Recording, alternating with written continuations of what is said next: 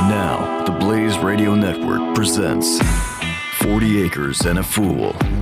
Here's your host, Cam Edwards.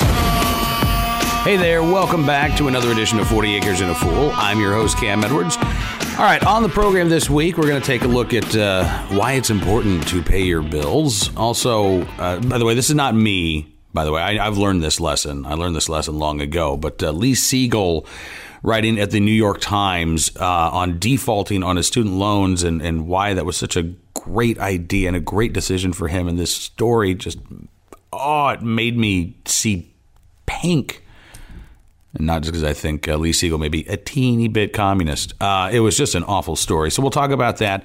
Uh, on the farm itself, I, you know, I got to say things are things are going pretty good, uh, thanks to the indomitable efforts of the uh, irrepressible Miss E. Although we have had a change, uh, we and when I say we, I mean she, Miss E, has decided that she's done milking for now.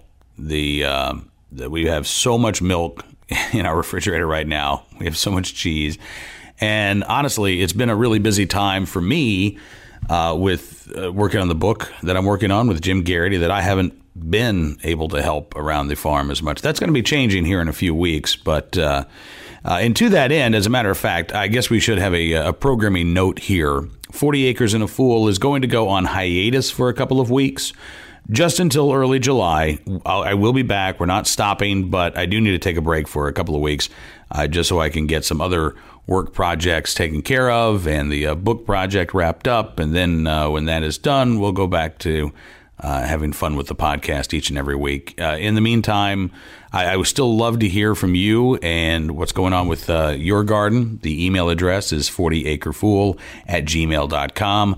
The uh, Instagram is at Cam Edwards, and the Twitter is at Cam Edwards as well. Plus, it's Cam Edwards 2A on Facebook. So, so check in. I will be checking in occasionally.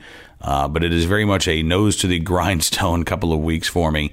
And so we'll get back to the podcast uh, here in a few weeks. And I'll be able to get back to doing more around the farm in a couple of weeks. But uh, Missy has just been fantastic about uh, helping out and, and shouldering uh, more of the load. So I do want to give a shout out to my wonderful wife for, uh, for everything that she's been doing here while I've been clicking away at a keyboard. School is almost out for the kids, and so they'll be able to help around the farm a little bit more as well. We've got uh, less than a week. I feel kind of bad for my kids because they're changing the school calendar, uh, and so uh, I don't know how it was where where you were when you grew up, but uh, in Oklahoma, where I grew up, school started in early August, early August, and then it it got out in mid May, always we were always out of school before Memorial Day or right around Memorial Day. I remember that. Uh, moved to the East Coast, and what the heck is this? You start after Labor Day and you go until mid June stuff. I was astounded by this when I was a kid and we moved from Oklahoma to New Jersey. I was used to it when we moved to Virginia a few years ago, but uh, for whatever reason, um, they're adopting the Oklahoma calendar, what I call the Oklahoma calendar. And so uh, the kids are going to go back to school in early August, and then next year they'll get out in mid May. But that means they've got a, a fairly short summer vacation uh, this summer before they go back to school, eh, which you know, kind of sucks if you're a kid. I mean, you're missing out on probably you know three weeks of summer break, but uh, we'll we'll try to make it up for them. And at some point, I will probably take a week uh, or so off. I, I, tend to do that every year um, around the first of August. That that that's typically if you if you know if you watch Cam and Company on a regular basis on uh, NRAnews.com or you listen on SiriusXM Patriot uh, 125 or uh, tune in on Sportsman Channel or you know download through iTunes or listen through the iHeartRadio app. Oh, we're available in so many places. Anyway. Um, typically, I take a week off in August, then take a week off around Christmas, and then that's that's kind of it.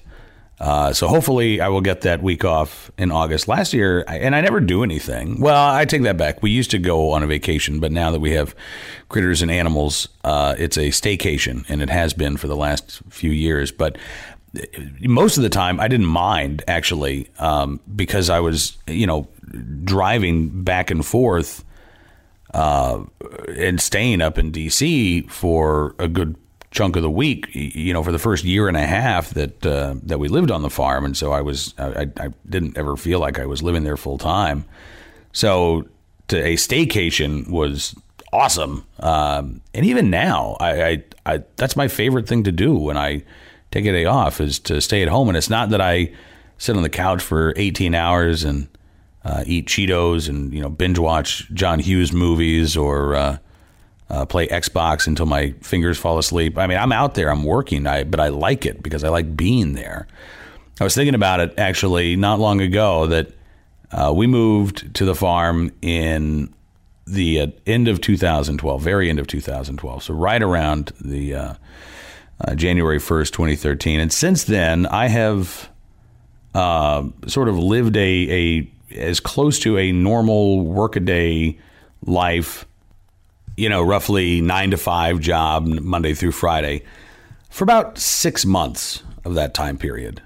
so I'm I'm looking forward to actually just spending some time on the farm. I feel like uh, it, I just haven't had a lot of time on the farm as of late. That's my own doing, uh, and I love what I do. And I now know, as I said a few weeks ago, I now know that I will never write a book between January and June ever again.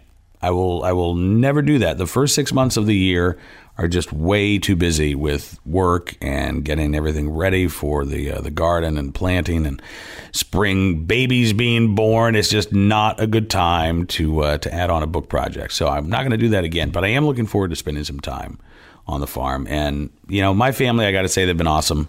Uh, they are used to odd hours. It's just a pitfall when uh, when your job is in the media, and not just the media.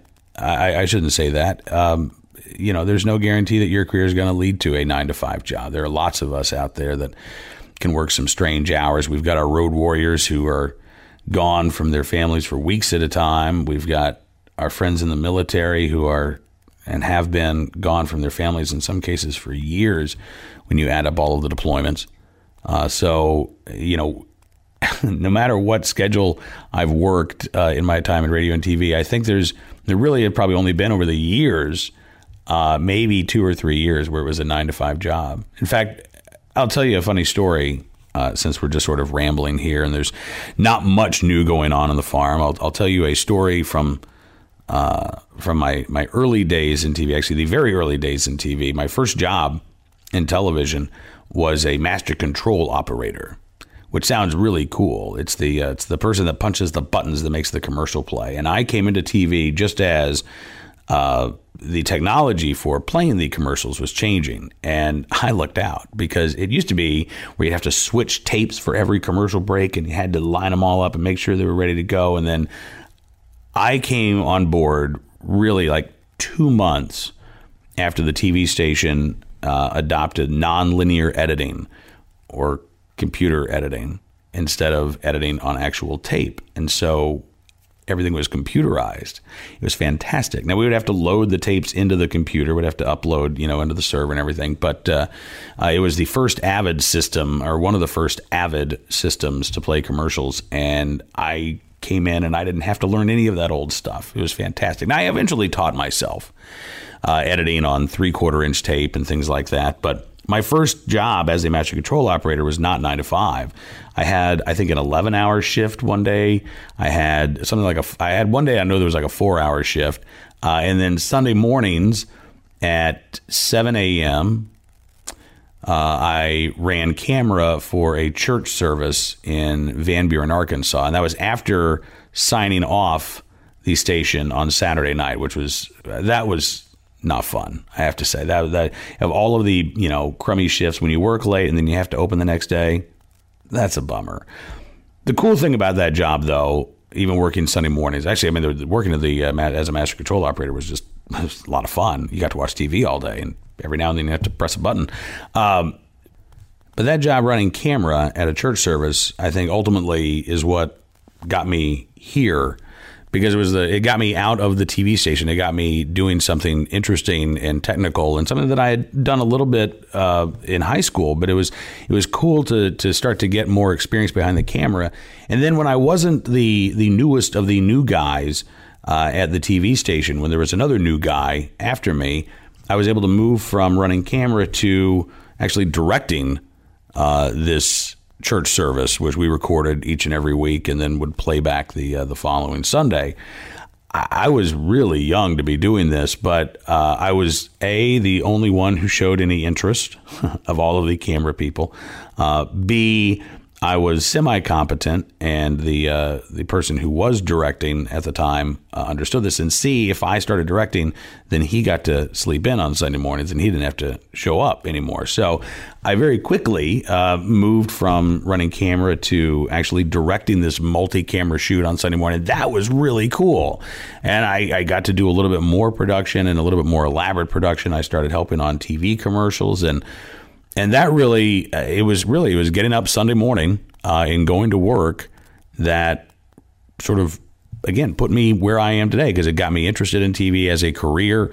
Uh, eventually, I went to Oklahoma City and uh, switched over to the news side and got to work my first graveyard shift. Uh, so uh, you know, it's interesting. I guess I'm thinking about this because Jim, the book that Jim and uh, I are working on uh, is called Heavy Lifting, and it's in essence why it's good to grow up. That's why I've got Lee Siegel on the mind as well because of this uh, his column about refusing to pay back his student loans.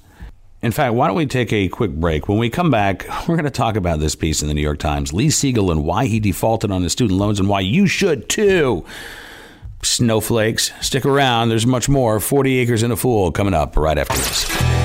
You're listening to 40 Acres and a Fool with Cam Edwards on the Blaze Radio Network.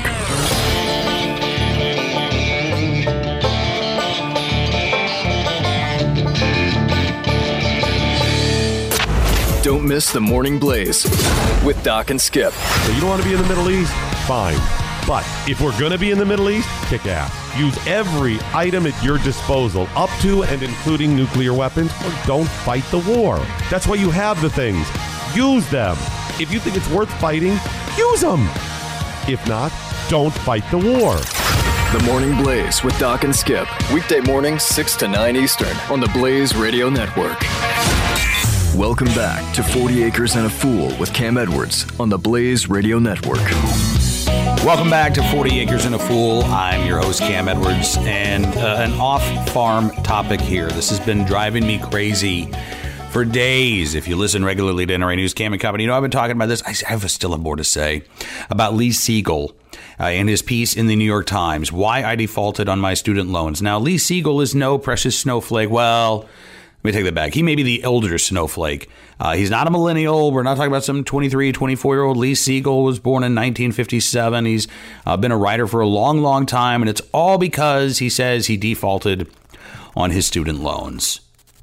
Yep, uh, he says, by the end of my sophomore year at a small private liberal arts college, my mother and I had taken out a second student loan. My father had declared bankruptcy. My parents had divorced. My mother could no longer afford the tuition that these student loans weren't covering. I transferred to a state college in New Jersey closer to home. Years later, he says, I found myself confronted with a choice that too many people have had to and will have to face. I could give up what had become my vocation in my case, being a writer, and take a job that I didn't want in order to repay the huge debt I had accumulated in college and graduate school. Or, Lee Siegel writes in the New York Times, I could take what I had been led to believe was both the morally and legally reprehensible step of defaulting on my student loans, which was the only way I could survive without wasting my life in a job that had nothing to do with my particular usefulness to society. I chose life. Lee Siegel writes, that is to say, I defaulted on my student loans. As difficult as it has been, Lee Siegel says he's never look, looked back, and the millions of young people today, he says, may want to consider his example. Please, for the love of God and country, do not do not follow Lee Siegel's example. Because what Lee Siegel did was steal. He stole people's money. He ended up stealing taxpayer money. He took money that he didn't repay. Why? because it might have meant taking a job that didn't give him the satisfaction that he desired. Well, tough crap, Lee. You wussed out. You didn't choose life, you chose yourself. And there's just something awful about the the the look at me, what a good boy am I attitude that uh, Lee Siegel possesses over his decision to default on his college loans. He writes, Am I a deadbeat? In the eyes of the law, I am. And different to the claim that repaying student loans is the road to character? Yes. Blind to the reality of countless numbers of people struggling to repay their debts, no matter their circumstances, many worse than mine, my heart goes out to them. To my mind, they have learned to live with a social arrangement that is legal but not moral. Oh, I see. Well, we're it's a it's you know what? It's Lee's world. We're just living in it, right? Lee, I don't know if Lee actually knows anybody uh, who has worked their tail off in a job that didn't necessarily define them as a career in order to pay not just student loans, but other bills. But I do know somebody, and I know a writer. In fact, I know a damn good writer uh, who has done this. And I've taken the occasion to uh, to, to, mention uh, Chris Fisher on uh, a couple of occasions on NRA News Cam and Company. Chris is a friend of mine. I met him after we moved to the 40 acres. He's one of the uh, amazing people that you can meet uh, when you move out to what you think is the middle of nowhere, right? And then all of a sudden you discover it's not the middle of nowhere. In fact, it's uh, it may not be home to many people, but the people that are here are really, really interesting. And everybody, again, everybody's got a great story. Chris has uh, more than one great story, uh, but the first one that he has put to paper is a book called A History of Stone and Steel. You can find it at Amazon. I'm telling you right now, you should buy it.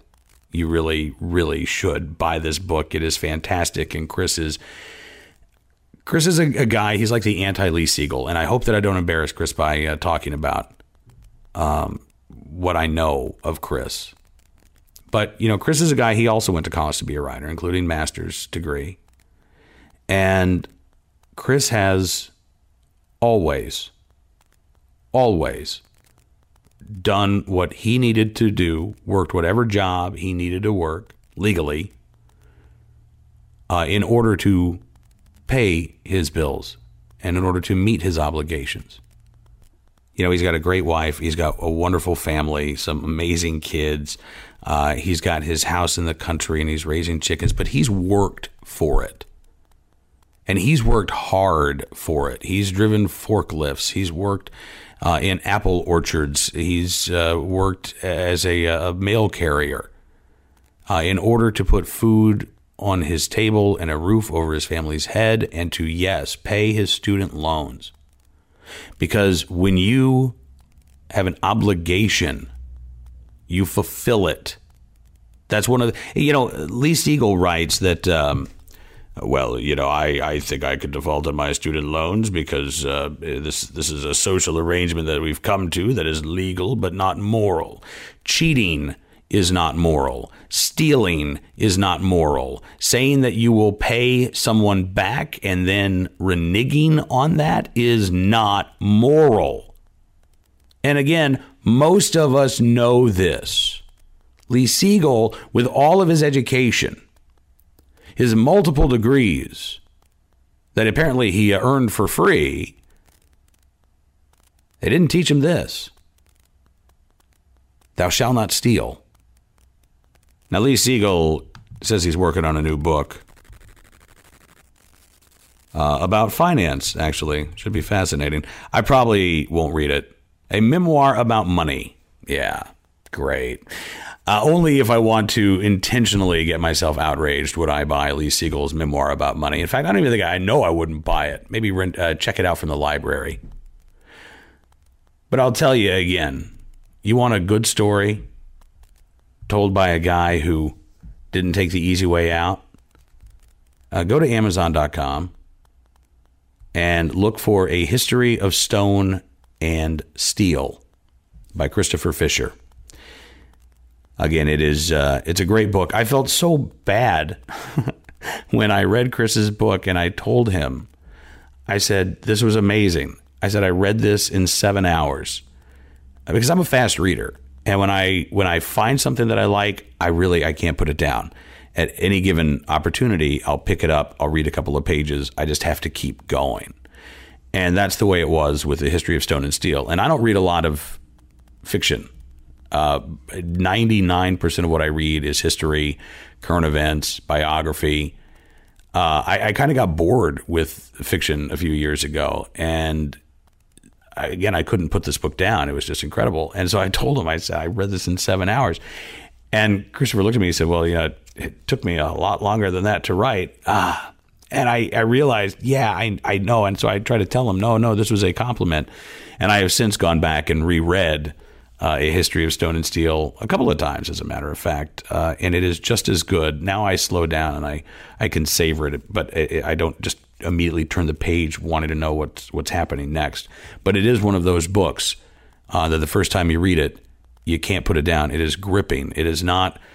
It is not a a you know action packed thriller uh, but it is a gripping story that you have to see how it ends. While at the same time, you don't want to see uh, the story, and it's one of those books that, as you keep reading, you're like, "Oh no, it's I'm almost through. Oh no, oh no, just a few more pages left," and you're you're you're you're you're not exactly happy about that. It's a high compliment for a book, by the way. It's again a history of stone and steel by Christopher Fisher, who I am proud to call my friend. All right, when we come back here on this edition of 40 Acres and a Fool, we've got more from the 40 Acres. Stick around. We'll be right back right after this. This is 40 Acres and a Fool with Cam Edwards on the Blaze Radio Network.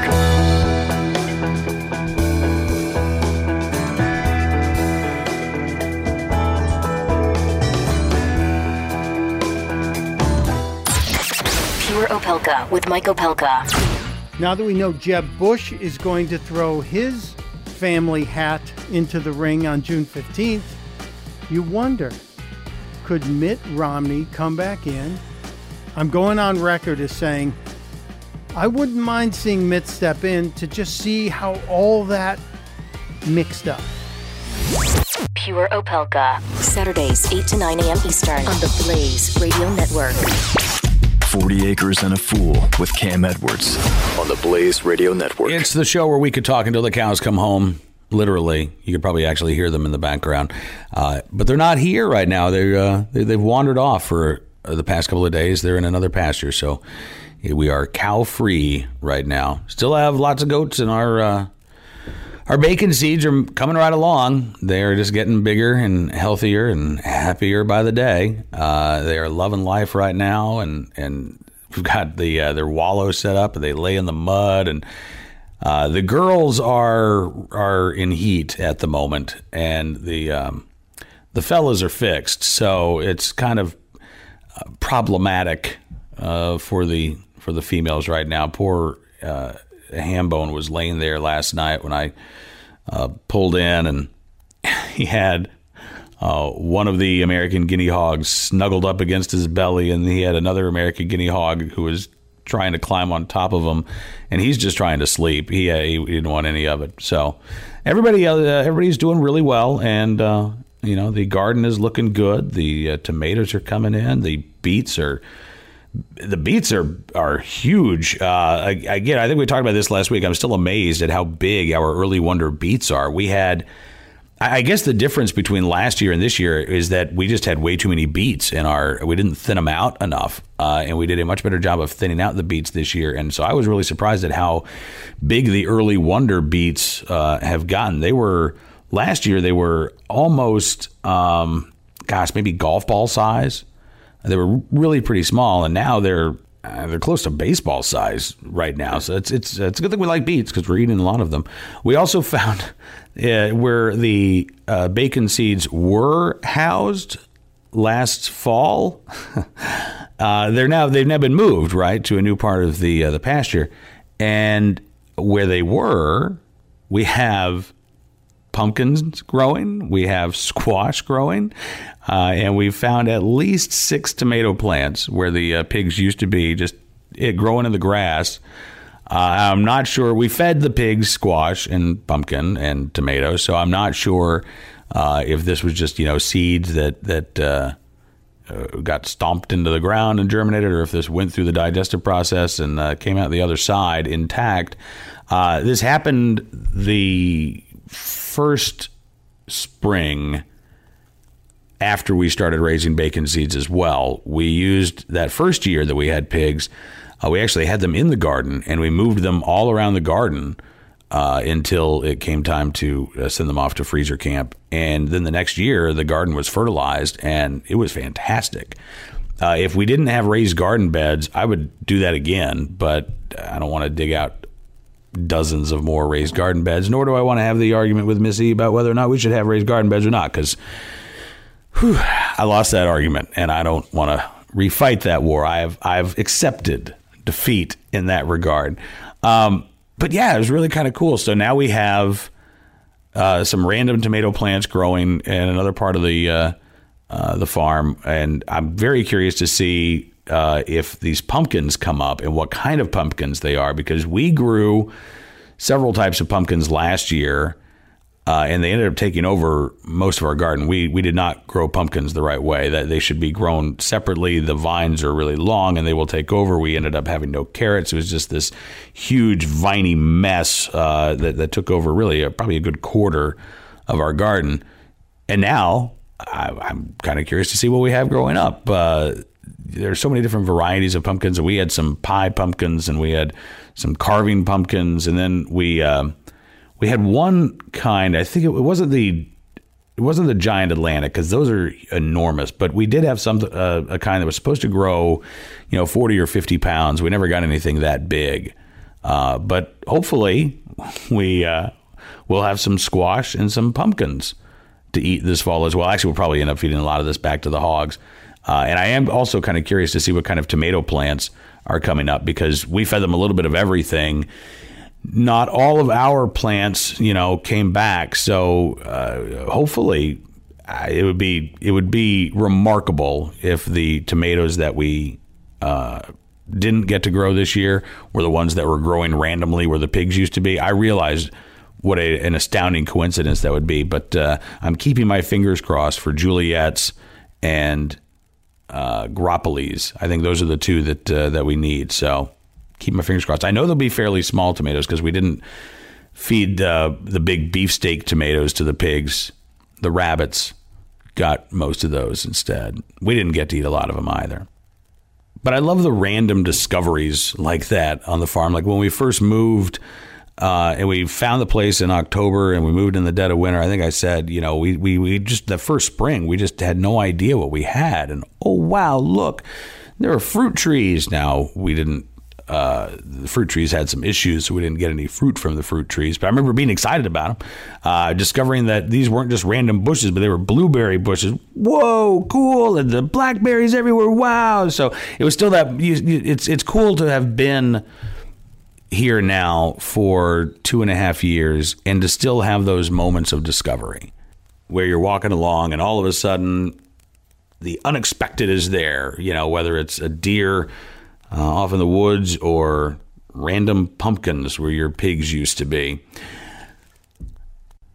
We've got uh, much more 40 Acres and a Fool on the way. You never know what undiscovered treasures might be just around the corner here. So stick around. You won't know unless you stick around to find out. We'll be right back right after this.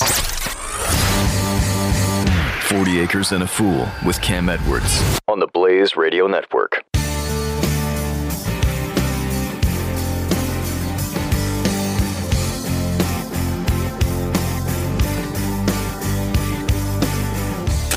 Coming up today on Pat and Stu. Now, that's a little bit closer to denying the link to CO2 and climate change and is denying the link between Bill Nye and being a scientist because he's not one. He's not. He, uh, he is not one. He's, he's, an engineer. He's not a guy. He's he's an old man. He's a science. He's a science-esque guy. Pat and Stu, weekdays at 5 p.m. Eastern on the Blaze Radio Network. 40 Acres and a Fool with Cam Edwards returns now on the Blaze Radio Network. Welcome back. It's 40 Acres and a Fool. I'm your host, Cam Edwards. Don't forget, while we are uh, on hiatus here on the farm for the next couple of weeks, you can still tune in each and every day to NRA News, Cam and Company, and I will be there. Uh, you can also follow along on Twitter. I will occasionally be tweeting over the next couple of weeks, but probably not a lot. It's at Cam Edwards. Uh, we will have a few pictures posted on the Instagram account. Uh, probably me sitting in front of a computer, typing a lot. Uh, we'll, we'll, have a lot of those pictures on my Instagram account, which is also at Cam Edwards. Uh, and we will be back. We will, I promise you, we will be back with more episodes of 40 Acres and a Fool coming up in early July. But in the meantime, if you want to help me out, while I am uh, working on the project, the book project with my friend Jim Geraghty, I would love to get your thoughts on this. You know, the uh, you can find the pre-order page now for heavy lifting uh, which is the name of the book. And you can just go to Amazon.com and uh, you can find the site for Heavy Lifting by Jim Geraghty and Cam Edwards, uh, which is coming out in late October of this year. Not just Amazon, Books a Million, BarnesandNoble.com. It's all there. The uh, the overview uh, of this book. What's happened to men in America? Once upon a time, men in their 20s looked forward to settling down and having children. Today, most young men seem infected by a widespread Peter Pan syndrome, unwilling to give up the freedom to sleep late, play video games, dress like a slob, and play the field. Today's men wallow in an extended adolescence, ostensibly unaware that they're setting themselves up for a depressing, lonely existence. All right, now look, and I understand not every, in fact, I know this, not every young man in his 20s is like this. Um, and there are some challenges. There really are some challenges that young men in their 20s face today that uh, were not as bad, uh, let's say, even 10 years ago. The Great Recession has uh, knocked everybody for a loop uh, in, in their own ways. And millennial men uh, have had to deal with uh, some of this in terms of their employment aspects, and that has I, I think uh, caused a sense of well, we have to delay adulthood. So we get into this. We have some fun uh, talking about you know why it is good to grow up, and despite all the challenges that are out there, when you're talking about starting out in your early 20s, I don't, I don't care if you're a, a man or a woman it sucks, generally speaking, to start out in life, right? I mean, you don't have everything you want. You don't have anything close to having everything that you want. And it is a struggle to pay the bills. We go back to Lee Siegel's piece about, oh, you know, if I, if I had had to pay off my student loans, I would have had to go work retail. I would have had to go work in a shoe store. Maybe I'd be a district manager by now. Maybe you would have been. Or maybe you would have worked for a few years. You would have paid off your student loans. You would have uh, written some stuff on the side. You would have uh, found a, a, way to uh, make some extra money that could have gone to pay off your student loans. And maybe by the time you were 28, 29, 30, maybe you could have been at a point where you could have embraced being a writer full time and you would have fulfilled your obligations because that's what a lot of people in their early 20s do. You know, they they they struggle and they push themselves and they work two jobs. I mean, I'm thinking of my own kids at the moment right now, Lee Siegel, Elder Snowflake, and they get it done, right?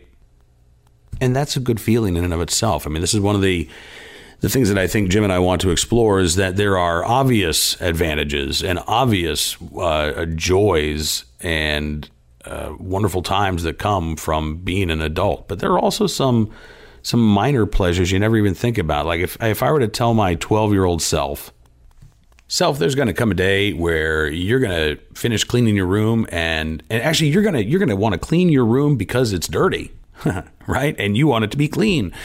Uh, my 12 year old self would have looked at me like I was insane. Uh, I was a very, very messy 12 year old. But, and I'm not, listen, don't get me wrong here. I'm not, uh, uh, my, my home is not ready for the cameras from HGTV to show up anytime soon, right? I need at least 24 hours notice. But on occasion, I do actually now get to the point where I'm like, okay, I can't take this anymore. Uh, and, and we clean up, right? And we don't actually let it get that bad. But, uh, my 12 year old self and my 40 year old self are very different people. My 12 year old self, my 21 year old self, very different people. My 23 year old self, when I got married and became a father, uh, and my 33 year old self were very different people. But from the time that you know, I was 23. I was a dad. I was a husband, and I was working in my career of uh, radio and television, which is it's a, a fairly early age to to be doing all of those things, and I understand that. But it was the best decision I ever made. Growing up was the best thing that I ever did, and that's what I hope that uh, we can talk about and we can share in the new book, the upcoming book, Heavy Lifting, which you can uh, find available for pre-order at your favorite bookseller's website. And as we uh, head out again for a couple of weeks, I would love your help with this book. Uh, the email address is 40acrefool at gmail.com. And I'd love to hear from you, your thoughts on everything from what you see uh, from young men in their 20s. And if you're a young man in your 20s and you hate this, uh, this, this generalization of the precious snowflake millennial who doesn't want to work, who doesn't want to get married, if, if you buck that trend, let me know. I want to hear from you. I, I would love to hear your story. Uh, if you're a parent or a grandparent of uh, a young man in this age range, I'd love to hear uh, your stories as well. I'd love to hear you talk about your kids and your grandkids, the challenges that they're facing, uh, what they hope to achieve, what they feel is holding them back I, I, just love to get your perspective on this. So, uh, again, the email address is 40acrefool at gmail.com. Thank you again for tuning in to this edition, and we will talk with you here on 40 Acres and a Fool in a few weeks. We will uh, talk to you each and every weekday, of course, on NRA News, Cam and Company, sponsored by Nosler.